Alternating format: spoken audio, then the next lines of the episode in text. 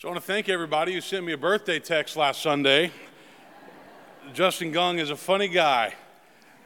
He is uh, also now in charge of all hospital visits at night and on the weekend. So if something happens to you or to your family, please give Justin Gung a call. Two weeks from today, we will uh, have our homecoming Sunday, our promotion Sunday. We'll also uh, break ground on our new building on the south end of the property.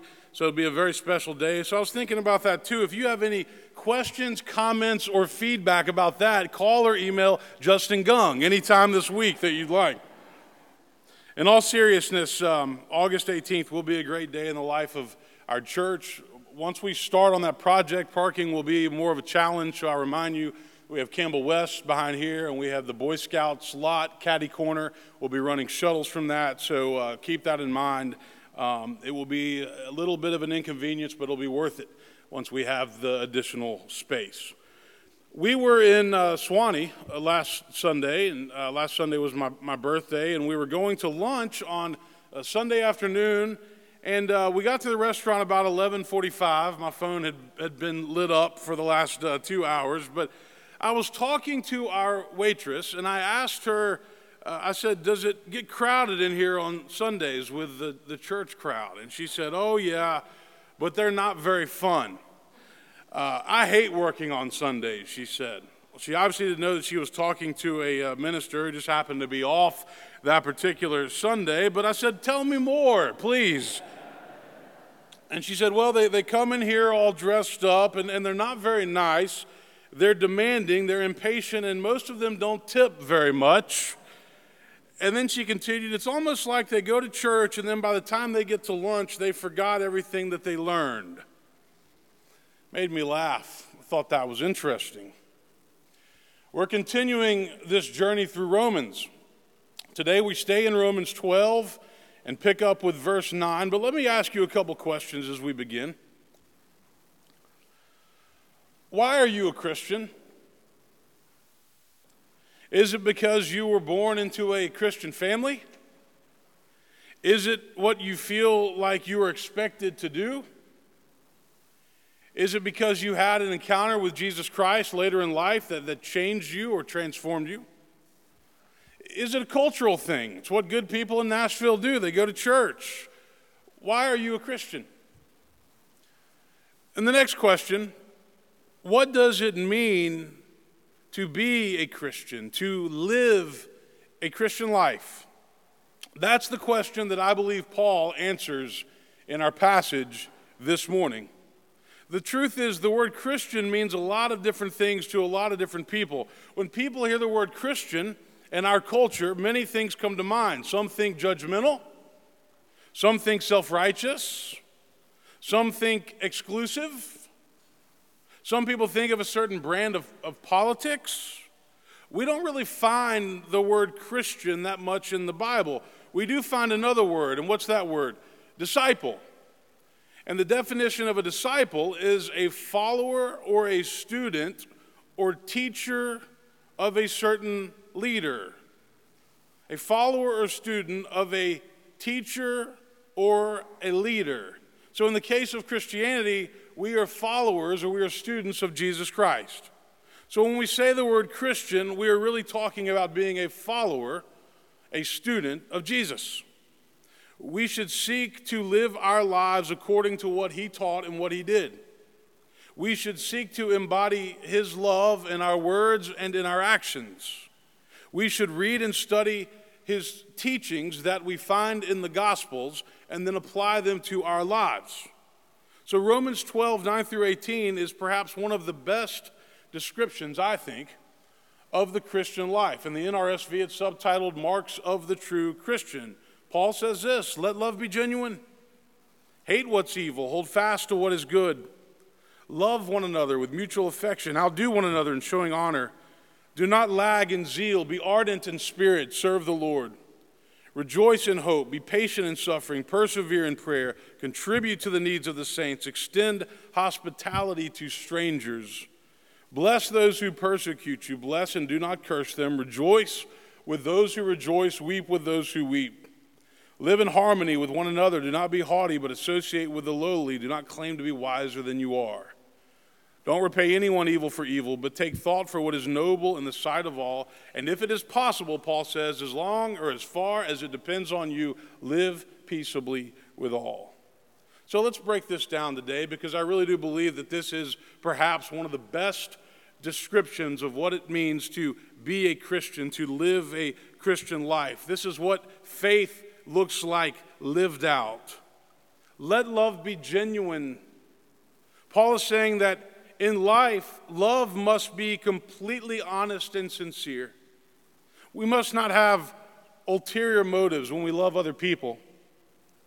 we don't love in life with the expectation that we're going to get something in return. We love in life because God is love and because Christ commanded us to love. We need to acknowledge that there are all different kinds of love. There's romantic love, and that can change and fade over time. There's selfish love, where one person wants to get something when they give something. Then there's Christian love, agape love. It's a pure outpouring of the heart to other people. This is the type of love that Paul is urging the Romans to embrace and to spread. This is the type of love that holds families and churches and friendships together. This is the type of love that is free from suspicion free from manipulation, free from grudges. It does not have ulterior motives. It's pure, it's authentic, it's not based on fear. This is the love that is patient, that is kind, that's not envious or boastful or arrogant or rude. Remember that passage? Paul says, Hate what is evil, hold fast to what is good. There is evil in the world.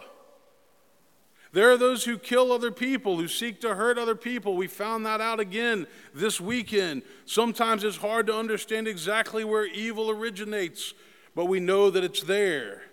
And we need to call it out. It needs to be confronted. Somebody had to stop Hitler, somebody had to stop Osama bin Laden.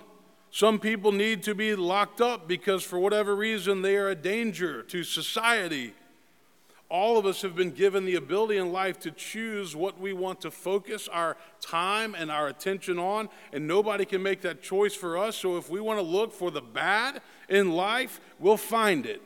If we want to look for the good in life, we'll find it because it's there.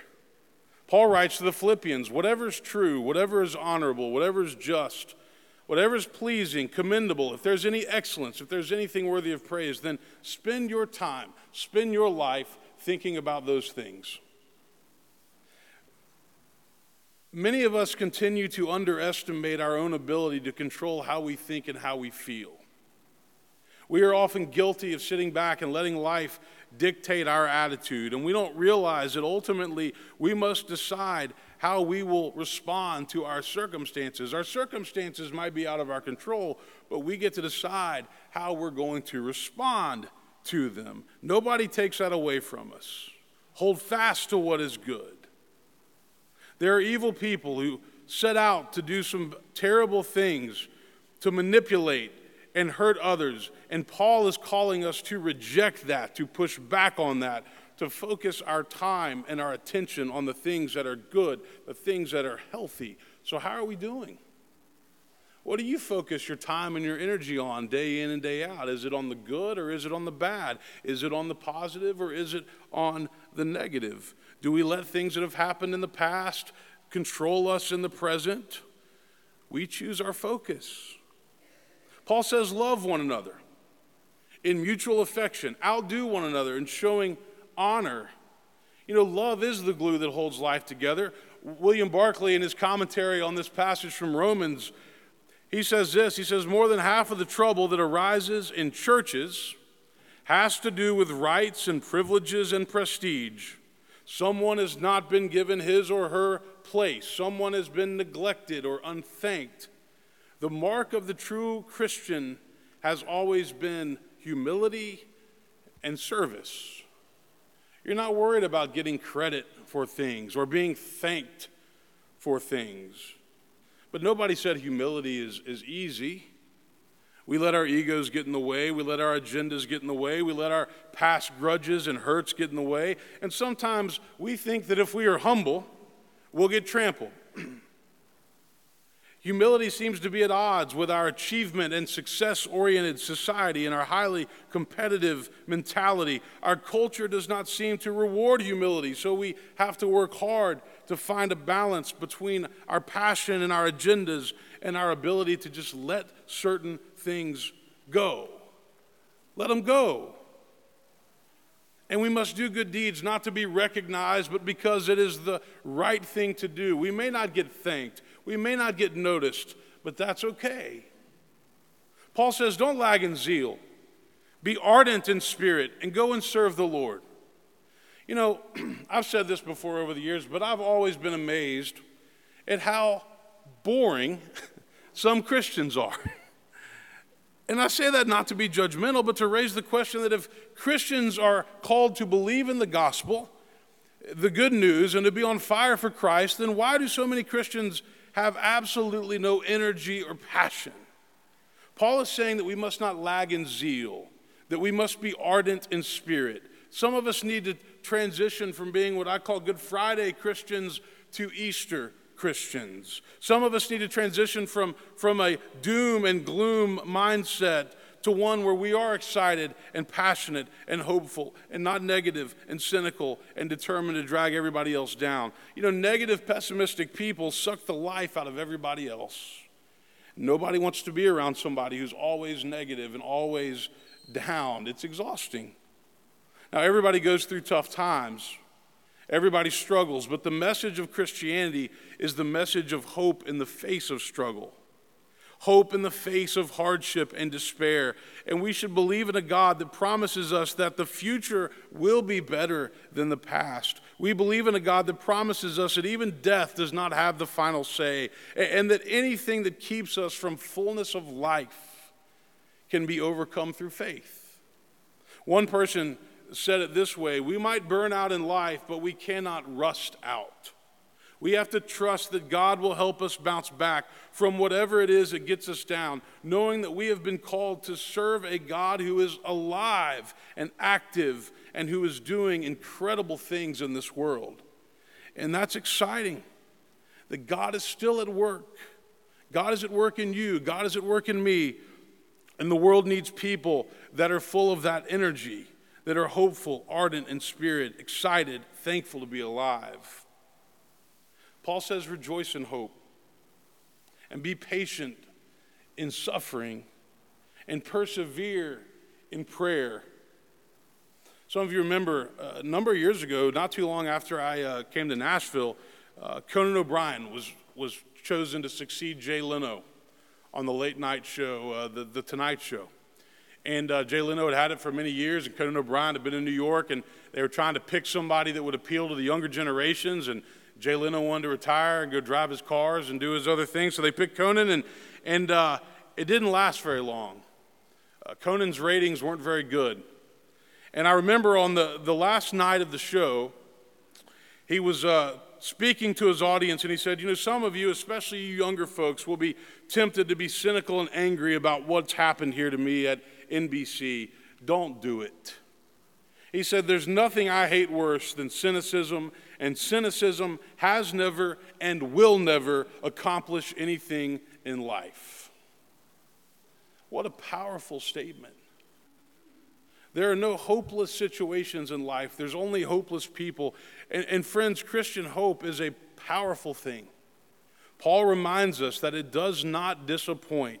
Paul is telling the Romans to rejoice in hope, to be patient in suffering, because suffering happens to all of us, but it does not last. In his book, A Grace Disguised, Jerry Sittser says, Life is bigger than loss because God is bigger than loss. We should bear witness to the truth that pain and death do not have the final word. God does. Paul says, contribute to the needs of the saints. Remember, Jesus had more to say about money and possessions and stuff than any other subject because he knew of the dangers. He said, Where your treasure is, there your heart will be also. Show me your bank statement, and I'll tell you what your top priorities are in life. Some of us tip God. We come to church and we put whatever we have left from the weekend in the offering plate. It might be less than we tip the waiter or waitress the night before. All of us have to contribute generously to the needs of the saints. We, we, we can't get this new building built without your generous support. Generosity is a hallmark of the Christian life, it's a spiritual discipline, it's a part of living together in the Christian community. Extend hospitality to strangers. There are no, uh, there's so many scriptures that talk about how important hospitality is in Christianity. But unfortunately, there are some churches who are often the worst places for welcoming new people. You're in my seat. Been sitting there for 10 years. We're called to welcome strangers and reach out to new people. Christianity is the religion of the open hand and the open heart, the open door. And all of us need to take this seriously because without it, Christianity has no future. Lastly, later on in the passage, Paul says this, and we'll pick up with this next week. If it is possible, as far as it depends on you, live peaceably with all. Now, there's a key phrase here so far as it depends on you.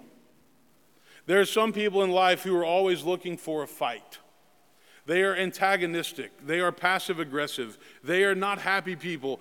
Don't engage with that. Some people are so miserable in life for whatever reason that they go around trying to make everybody else miserable. And conflict gets old and fighting gets old. But some people aren't healthy unless they're in a conflict, they're not happy. There are situations and people in life who need to be confronted, but not every day. Peace is important. Jesus taught peace. Turn the other cheek, go the extra mile, forgive, let things go. But if you're always getting into conflict with other people, then guess who the common denominator is?